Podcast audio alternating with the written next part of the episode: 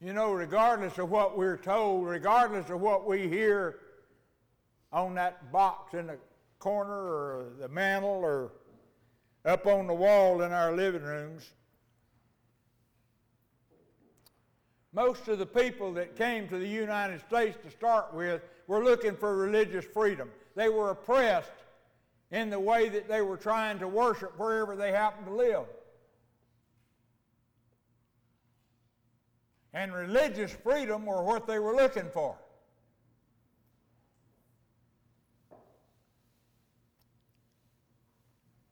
We're thinking about freedom this morning, and again about all those, those people who fought and died to ensure that we might be able to still live like that.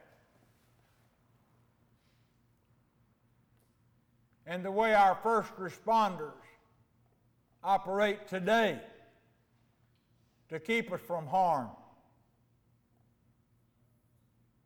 So, our mind on this weekend is about freedom, or should be.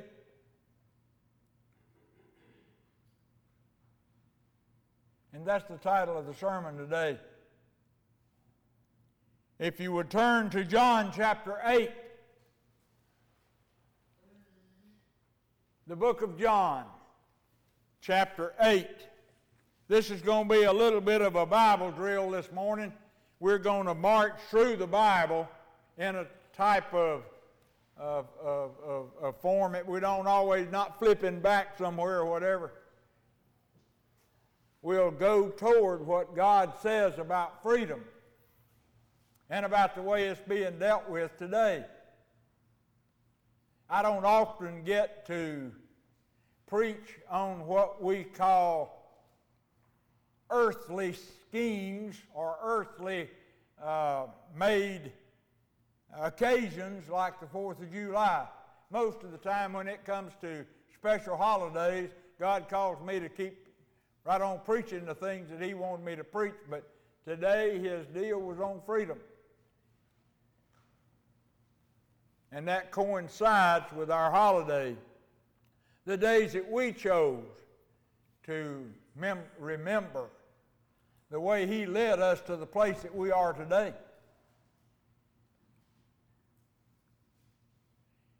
But let me say this. If you think about it, if you put the idea in your mind and turn on the news on your TV on a day or a week like this week, you'll hear freedoms of all different kinds. We've been talking about freedom this morning before church. From the NAACP's attitude about it. They made a speech at the college this week. Everybody's got their own ideas. But what I'm here to tell you people who are like me. My idea of, freedom ought to be what God's idea of freedom is. That's what it's all about. And I'd like to try to explain you that today, plus give you an idea of how some folks are mistreating the whole idea of it and the way God treated it. Because I'm going to tell you this. I said earlier to somebody, this thing about imposing standards on Christians that God never demands. We do that as churches. You've heard me say about people that was kicked out of business meetings at Cahaba Valley Church because they were heard to say a cuss word in public during the week. Demanding people to do things and act like something that God never expected himself at all. We need to be very careful that we know what those demands of God's are because people are taking a great deal of liberty with the Bible today in saying God doesn't like this and God doesn't like that. But in John chapter 8 and verse 32, And Jesus said, Ye shall know the truth, and the truth shall make you free. He's talking about the truth of the gospel of Jesus Christ. You know that truth, and the truth will make you free. What does he mean by free? We'll get into that. Then over on in chapter 8 and verse 36, if the Son therefore shall make you free, ye shall be free indeed. What does that mean? He's saying it again.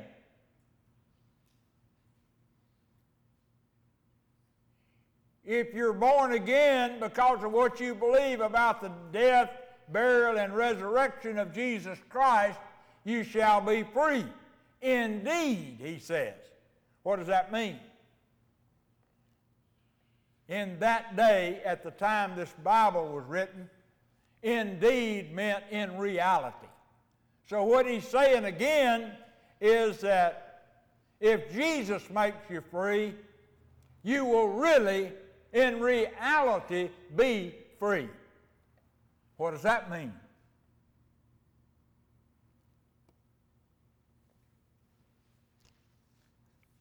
A few pages over to your right, you'll turn to Romans chapter 8.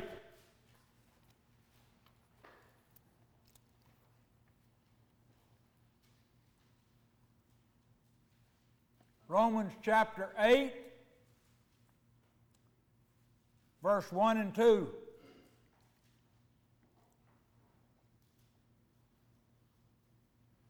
There is therefore now no condemnation to them which are in Jesus Christ. That means believers.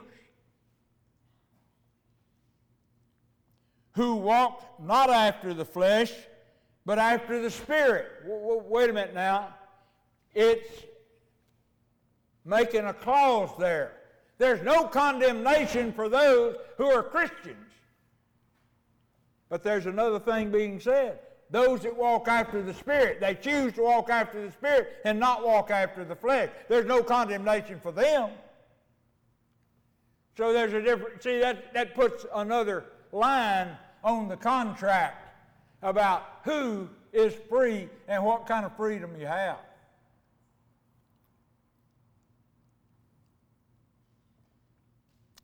For the law of the Spirit of life in Christ Jesus hath made me free from the law of sin and death. So now, wait a minute. We're getting a definition now. What is the freedom and the freedom indeed that Jesus was talking about? The freedom that we have from believing in the Lord Jesus Christ is that we no longer are slaves to the law of sin and death. We have an opportunity now as Christians to choose in our lives how we're going to live. If we live after the Spirit, there is no condemnation for us. God doesn't have anything negative to say about me and you and our lives. But what about if we don't choose that?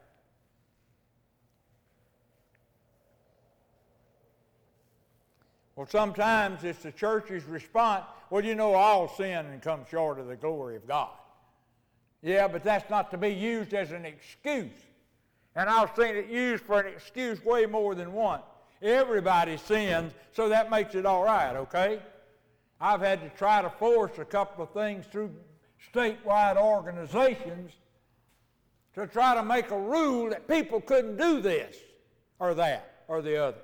And the thing that I have coming back at me every time I've tried, well, everybody does it. I, I don't know why you, they want to make a rule that you can't do that.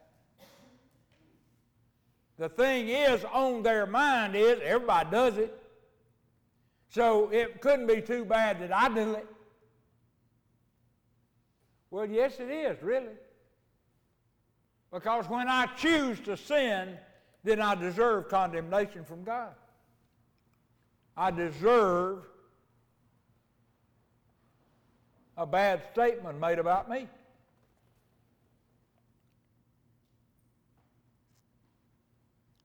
Now, you remember what we said about law last week? These spiritual laws, these laws that are inside of us. A law is a principle that governs actions. Like I told you about the law of gravity, I dropped a book. That's a law.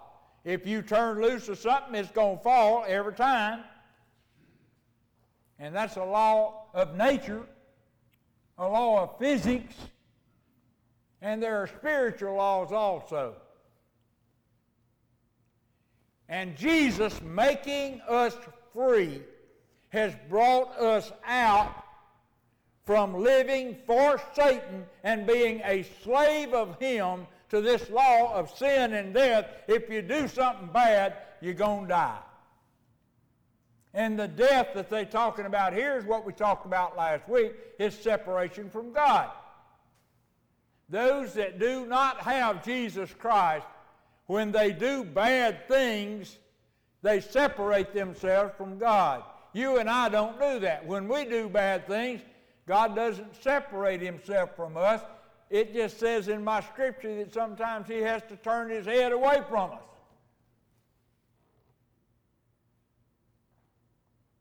But the point is this the freedom that we have from Jesus Christ is that big freedom, that freedom from the law of sin and death that law that we were born with, it's called the old sin nature. And we're no longer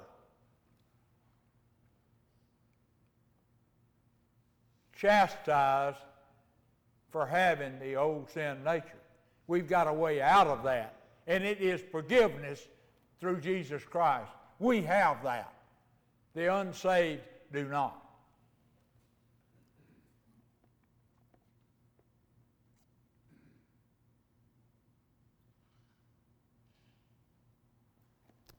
If we turn back left one page to Romans chapter 6,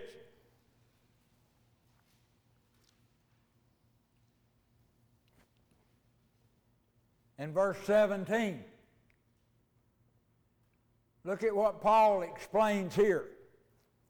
But God be thanked that ye were the servants or slaves. That word is D O U L O S, slaves the trans, trans the folks who trans what's the word? The bible chose to say it's servants. It's not servants it's d-o-u-l-o-s the greek word slave. But god be thanked that ye were the slaves of sin but ye have obeyed from the heart that form of doctrine which was delivered to you. You understand that? You used to be slaves of Satan and slaves to his sin. You had to do it. You didn't have any choice.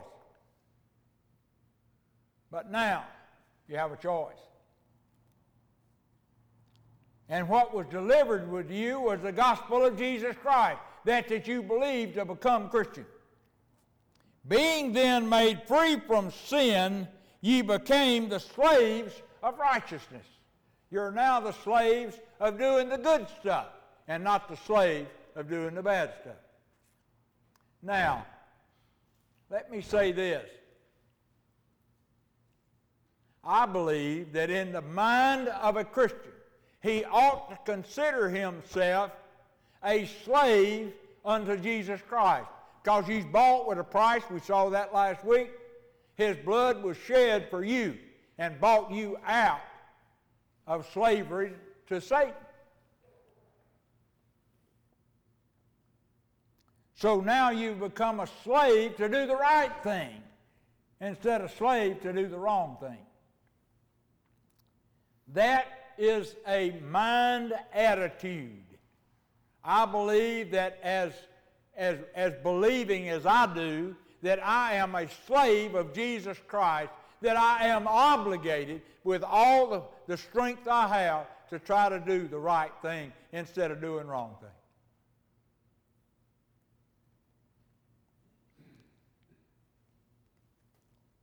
Verse 19 I speak after the manner of men. What that means is in human terms. Paul says, I'm talking to you in human terms. We're not talking about spiritual terms. I'm talking to you just like I would talk to anybody about anything else.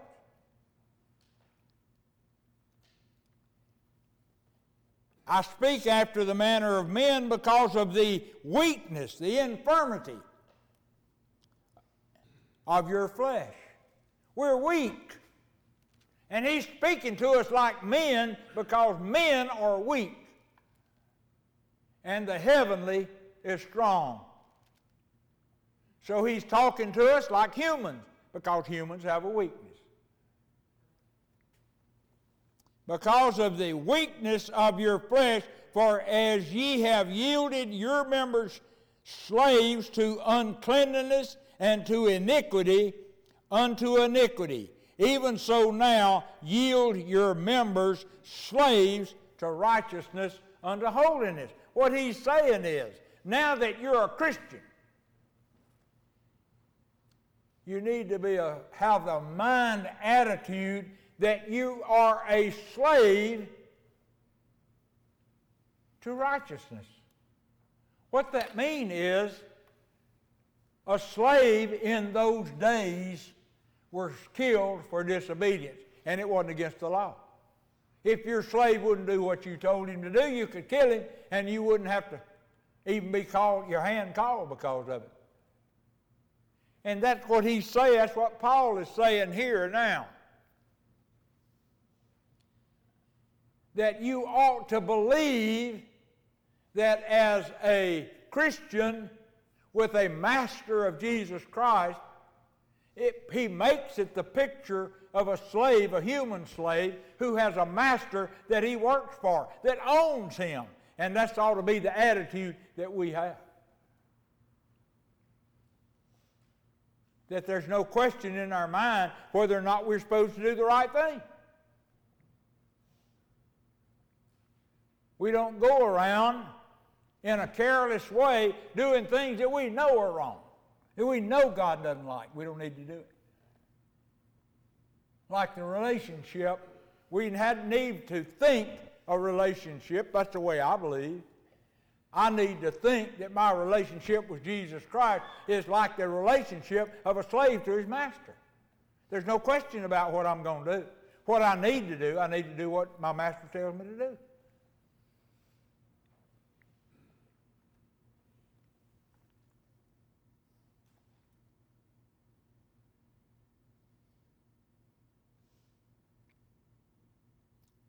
Let me say this. In that day, slavery was a very common thing. Now, we've got people today who have not been slaves. They are descendants of slaves who can tell you all about what it's like to be a slave. Now, Paul has just explained it here about the mentality of a slave, of a person who has no choice. But like we had no choice with Satan and we had to do wrong things, now that we belong to Christ, we still don't have a choice. We're a slave to, to righteousness. We're a slave to Jesus Christ.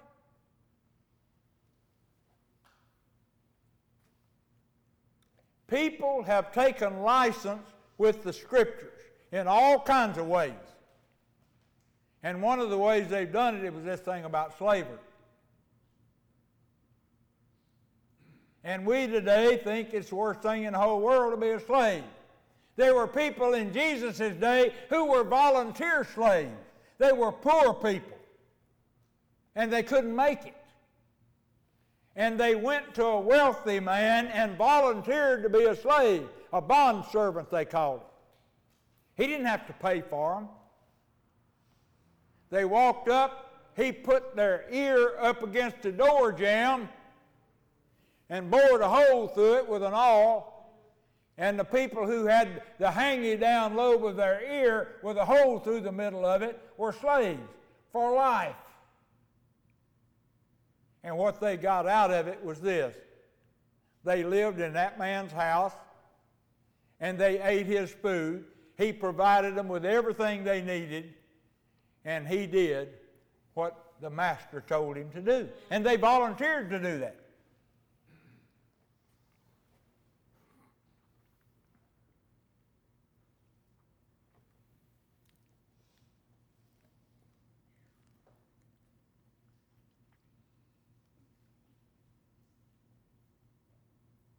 in 1 Corinthians,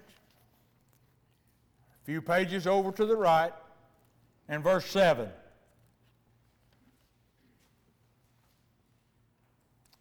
First Corinthians chapter 7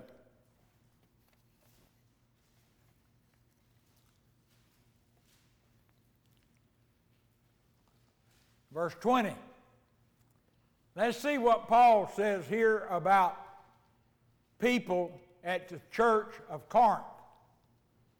So let every man abide in the same calling wherein he was called. So when God saved you through Jesus Christ, his Son, whatever state you were in, you stayed there.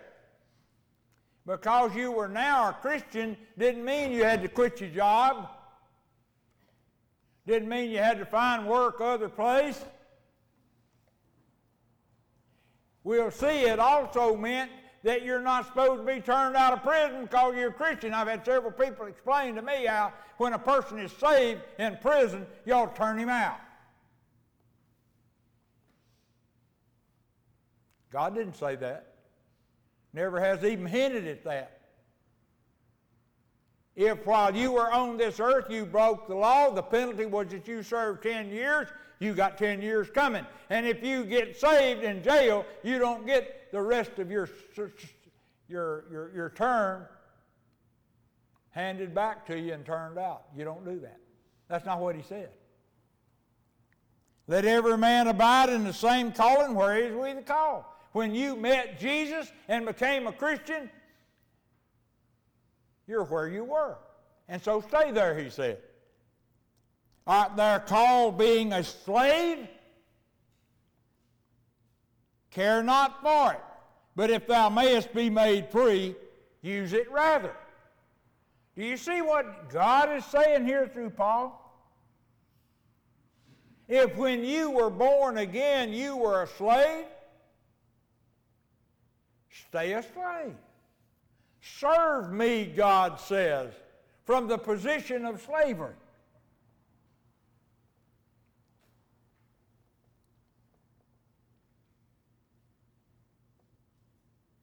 But if you happen to get freed, if for some reason earthly situations arise where you can be made free, then continue to serve God as a free man. What Paul is saying here on the inspiration of God is that whether you're a slave or you're free doesn't have anything to do with serving God. You can serve God as a slave.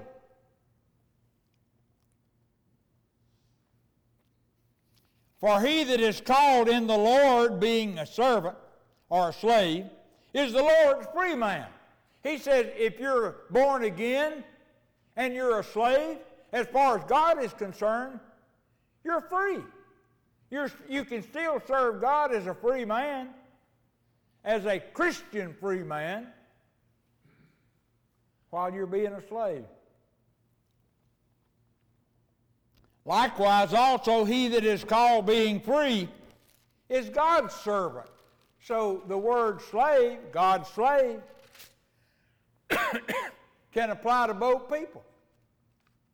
Whether they're free in the flesh or a slave in the flesh.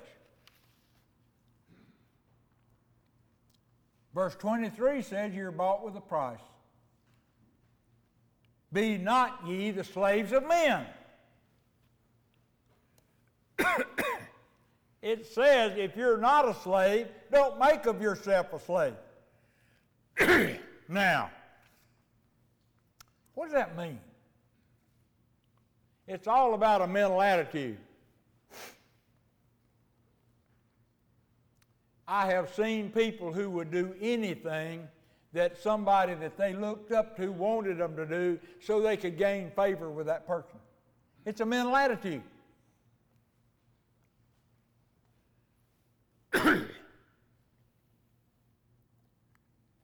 but God bought you with the price of Jesus' blood. If you're not a slave in the flesh, don't make of yourself a slave in the flesh. That's what he said. Verse 24 Brethren, let every man wherein he is called, therein abide with God. he had to do with a mental attitude. You can be a slave, another man can own you, and you can serve God from your mind just like you weren't afraid a slave. You're God's free man. But if you're free, and you think like a slave, then you'll try to be what God would want you to be. That's essentially the analogy he's making here.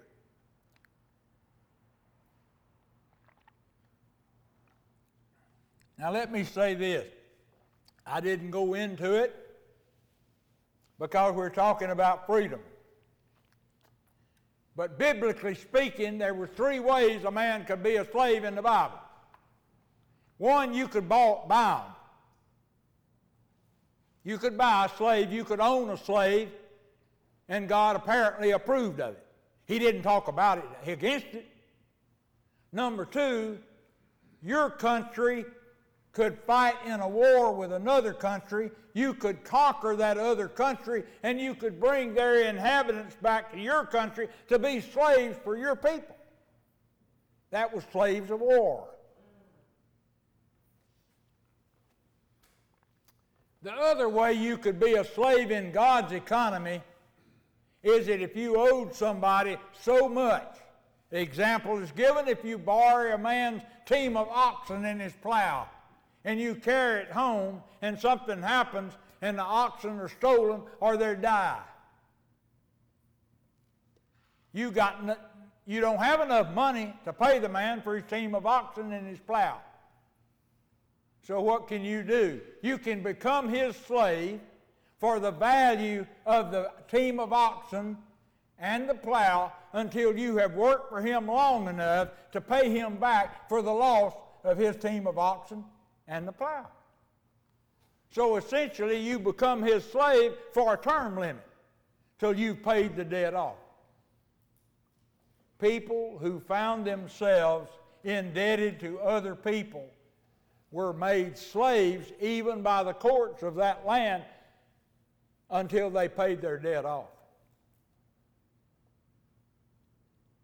God designed that.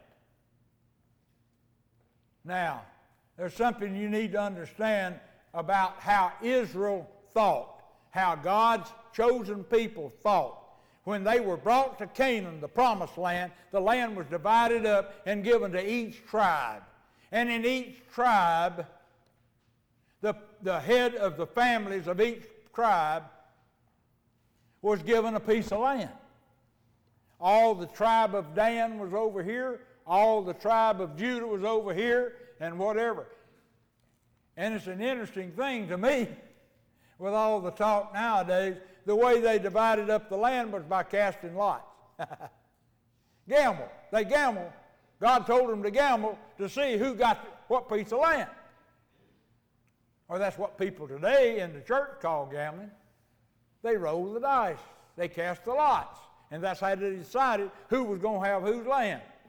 Or if somebody got in a tough place and he decided to sell his land, the man that bought that land knew that in seven years he had to give that land back to him. Because God says, I don't want anybody's land to get out of his family and stay there.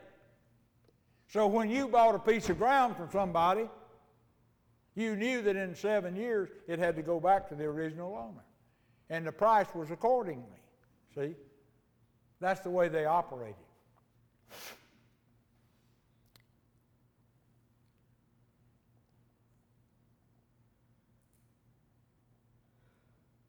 Now, let me say this. Well, let's, let's turn over to chapter 12, 1 Corinthians. Let me say this first. Chapter 12, two or three pages over to your right, in verse 13.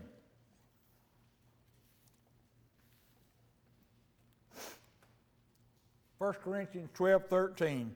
For by one Spirit are we all baptized into one body? There is only one Holy Spirit. Everybody comes to Jesus Christ, comes to God through Jesus Christ by that one Holy Spirit.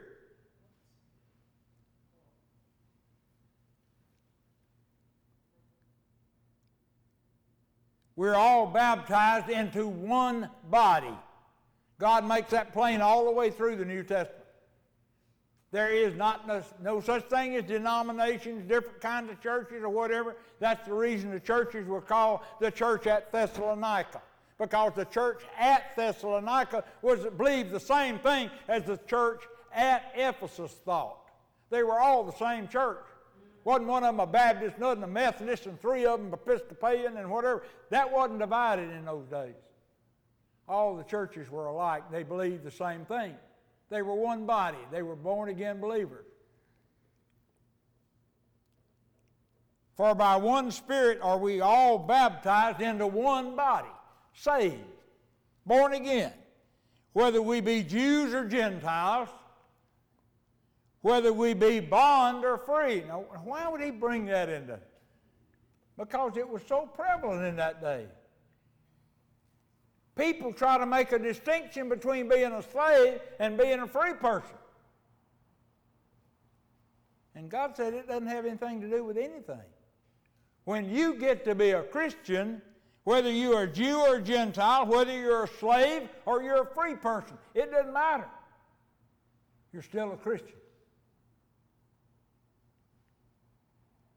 And have been all made to drink into one spirit.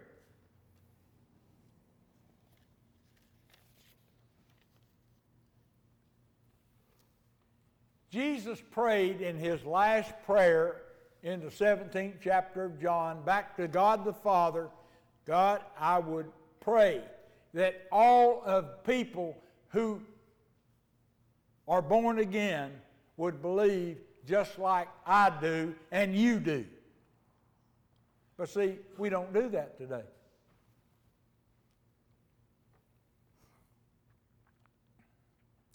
But we're all saved into one body of believers.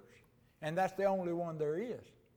All these different denominations and different churches and different beliefs and all that kind of stuff. Even the Baptist churches have got 10 kinds of Baptist churches. Some of them believe in foot washing, some of them believe in giving money to missionaries, some of them don't. They're all different. God didn't make provision for that. But let me say this in John 15 and 16, Jesus told us, now look, I want you to be my friends from now on. We're not, you're not my slaves, you're not my, I'm not your master. But I want you to be my friends because I'm telling you everything. A slave master does not tell his slave everything. He just tells him what to go do. He don't even tell him why sometimes. But I've told you everything, Jesus said. So we talk about let this mind be in you that was also in Christ Jesus. Let me say something and make a comment about the mental state of mind for Christians. I believe at this point from my studies from Scripture that I am a slave of God the Father, God, Jehovah God. I am a friend to Jesus because he said that's what he wants me to be. I'm also a brother to Jesus. He is my oldest brother in the church. So you see, we have different relationships with God the Father and with God the Son. And Jesus says, I'm your brother, I'm your, whether you're male or female, I'm your brother. I want to be your friend. I've told you everything. But he doesn't say anything about a relationship to God. The relationship to God is still one of master and slave master. I believe that.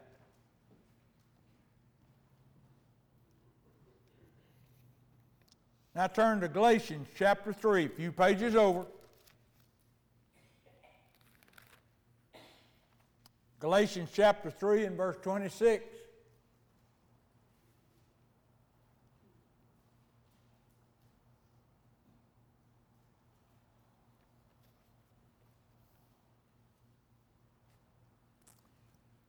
For ye are all the children of God by faith in Jesus Christ.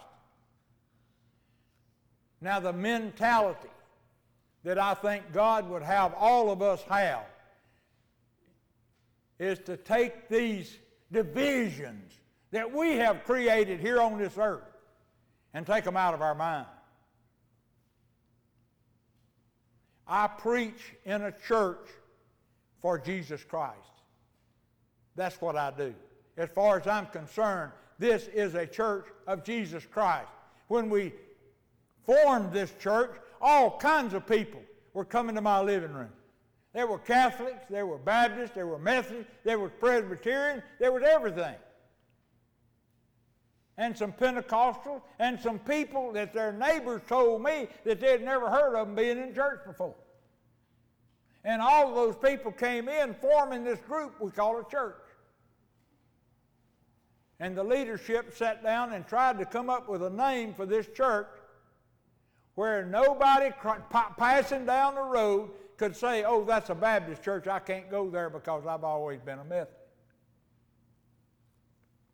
Or that's a Presbyterian church. I can't go there because I've always been a Baptist.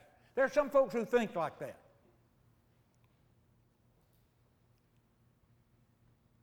And so we named it the church at Briarfield. Because in the book of Acts, all the churches, the only thing that separated them was where they located. Their doctrine did not separate them. They all had biblical doctrine. We've lost that. For we are all the children of God by faith in Christ Jesus. For as many as you as have been baptized into Christ have put on Christ. There is neither Jew nor Greek. There is neither bond nor free. Here it is again. This is a big deal with people of that day because there were so many slaves. And some folks were trying to tell some other folks if you're a slave, you can't be a Christian. No, God says you can. In your mind, you're a you're a slave to me. And you can serve him just like you need serve, just like you're serving me. And I'll show you that. There is neither bond nor free, there is neither male nor female. You all come to Christ Jesus the same way.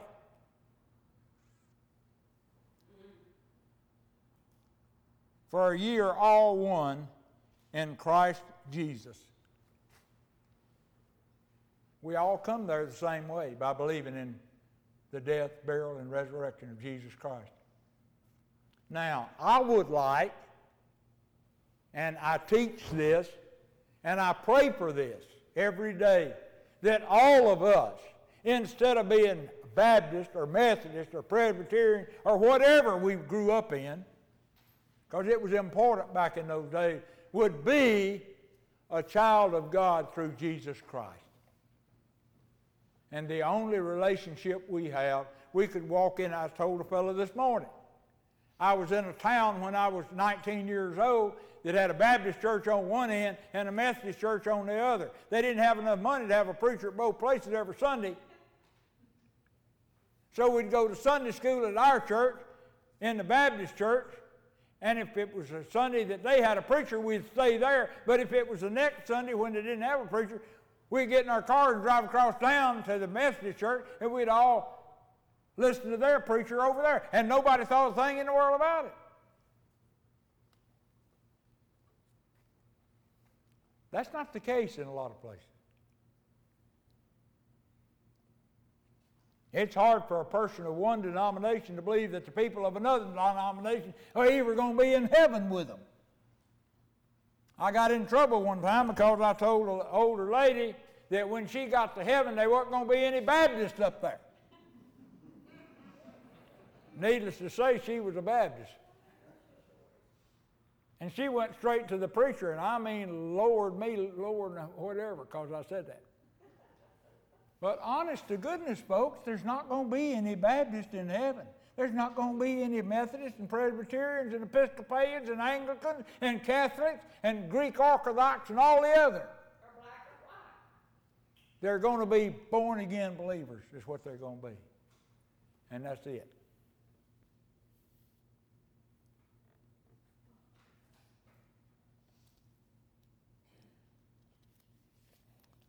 Turn over across the page in my Bible to chapter 5 of Galatians and verse 1.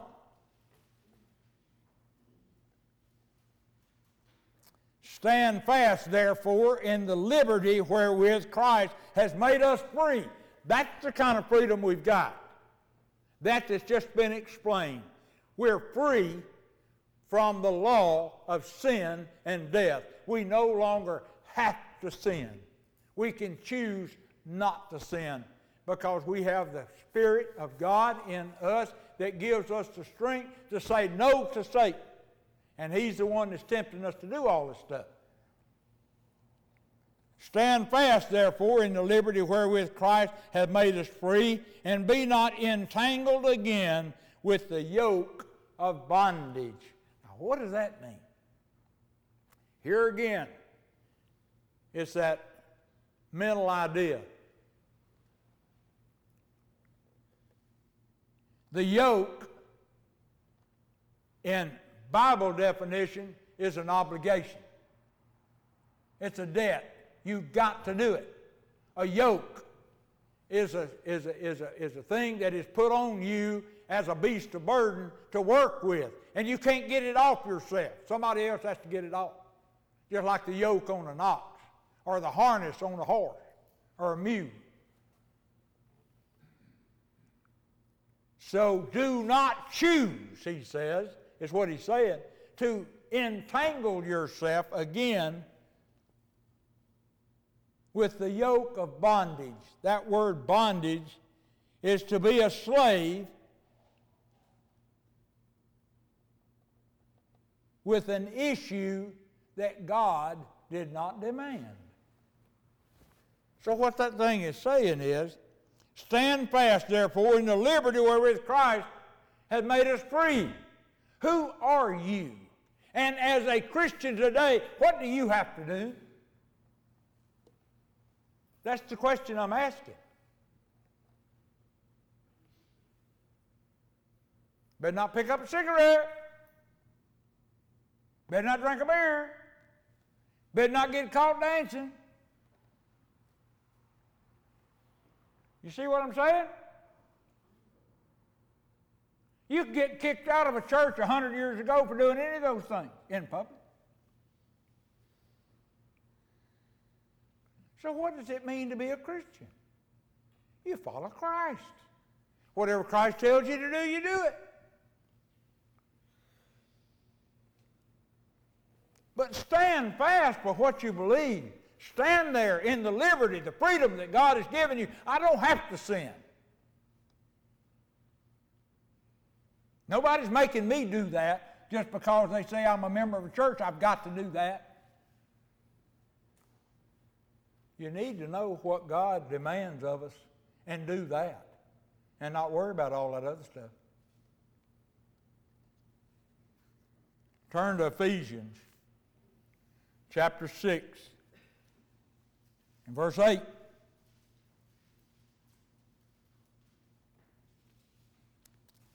how do you stand fast in the liberty? Right here it says in Ephesians chapter 6 and verse 8, knowing that whatsoever good thing any man does, the same shall he receive of the Lord, whether he be bond or free. Here again, that's a big deal back then. Why would he use that But he did. So, what it says is whether you're a slave or not a slave in the flesh, anything you do that God calls you to do, He's going to give you a reward for it. He treats a slave the same way He does a free man.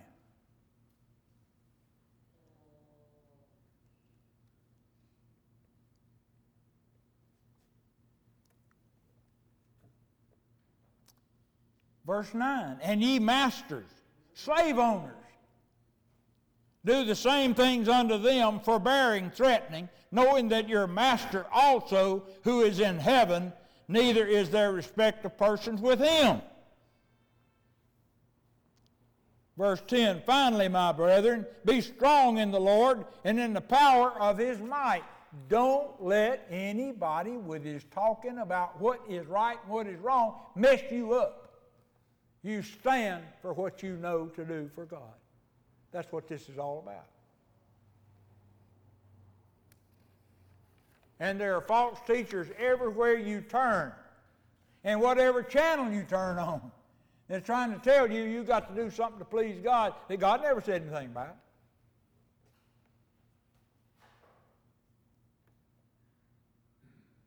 And let me say this, and I'm sticking my neck out here. I guess I am. But I don't think if I was a slave, or my father was a slave, or my grandfather was a slave, or my great grandfather was a slave, I need anybody to pay me anything because of that.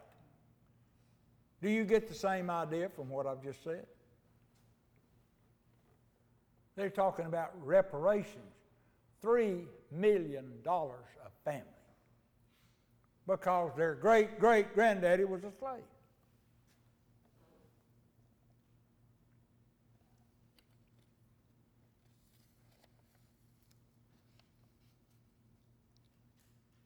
Look at verse 5. Ephesians 6, verse 5. Servants, be obedient to them that are your masters, according to the flesh.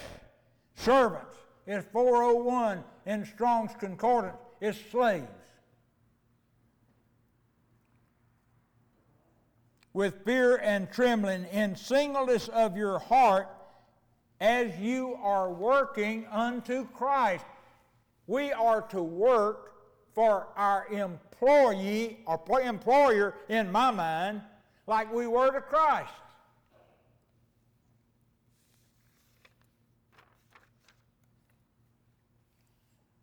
Now, I guess I've carried a step farther because I carried these admonitions from Paul that came from God to whoever I happened to work for. I always did what a man told me to do until I wasn't going to do it, and when I wasn't going to do it, I went to him and told him I quit. Why are you quitting? Because I can't do what you want me to do. It's an interesting perspective from the Bible, I think, because when I was 22 years old, I moved to the Black Belt. I went to school at Auburn. Auburn's in the Black Belt. Highway 80 runs across the state of Alabama from Columbus, Georgia to Meridian, Mississippi.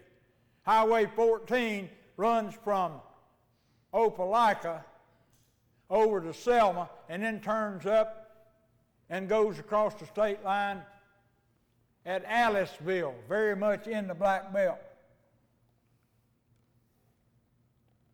Until October of 1969, I worked and lived in the Black Belt. I managed plantations that were plantations that had slave houses in them, that people still lived in them, whose grandfathers and grandmothers were slaves. I don't have to listen to what people tell me about what that is like and what those people are like because I work with them every day.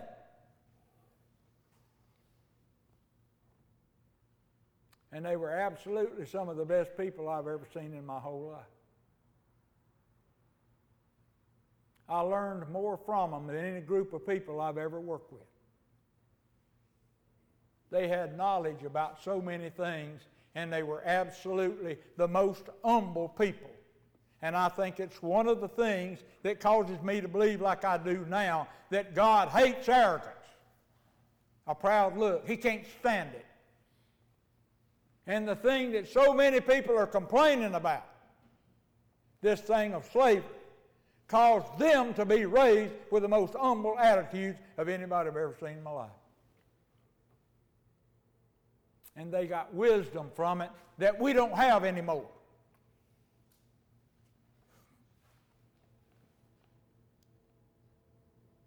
And that's what God's all about. He said, Don't let it concern you that you're a slave. Because you need to be a slave to me anyhow. You need to have that mentality that the slaves had toward me. And do every single thing I tell you, whether you understand it or not, or whether you want to do it or not. You do it. And it makes it easier to serve God.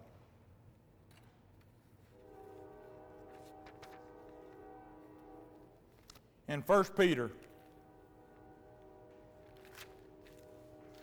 Last scripture. Chapter 2.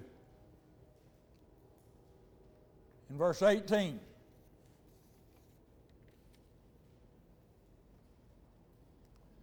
Now, here it is. This will develop an attitude in you if you decide to make this biblical idea an idea in your mind that you live by. 1 Peter chapter 2 verse 18. Slaves, be subject to your masters with all fear. Not only to the good and the gentle, but also to the froward. That word froward is crooked and corrupt.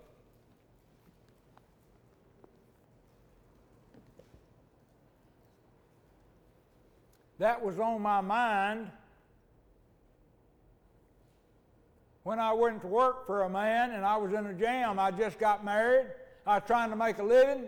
Every all the responsible people told me I couldn't be married and travel all over the country shoeing horse and rodeo and all. I had to settle down in one place. I never understood why you got to be in one place to be married, but they said you had, so I did. I like to starve to death. But this man turned out to be one of the wealthiest men in the whole county. He was the boss of the whole county and one of the most corrupt people I worked for my whole life. And you know what? I did everything he told me to do until I couldn't do what he told me to do. And I went to him and told him, I'm gone. He said, Why? Because I said, I'm not going to do what you tell me to do. He said, Well, that's crazy. I said, You might say it is, but it's not for me.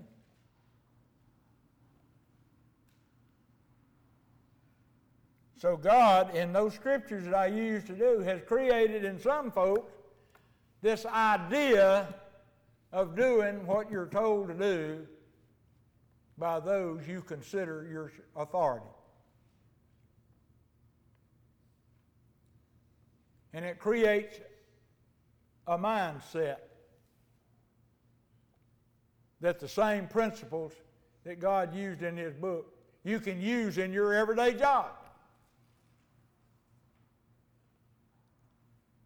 Because they're all correct, whether you go with them or not.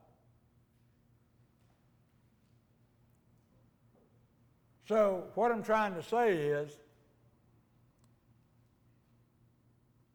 what good is it going to do for folks to know about slavery when they've never been slaves? Well, you'll have an attitude about it. You'll have an idea about it, of what it is, and not have to rely on somebody else to tell you what it's all about because so many people today's idea about all these things doesn't have anything to do with God to start with. They weren't there, they don't know, and all they know is what somebody tells them. And I've learned there's a lot of things that people tell you you can't believe.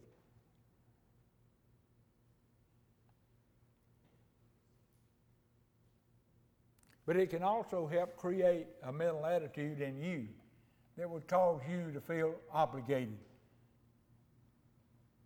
to do the job to whoever you're doing the job for that you would do unto Jesus Christ.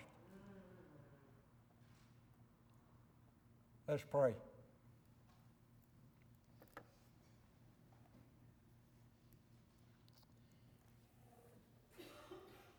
Father, we thank you for your information.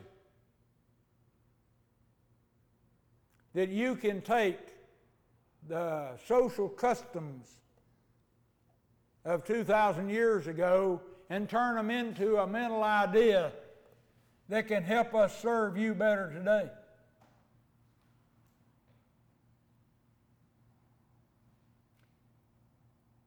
And that we don't need to be in confusion because of what we hear about the things that were. In Christ's name we pray. Amen.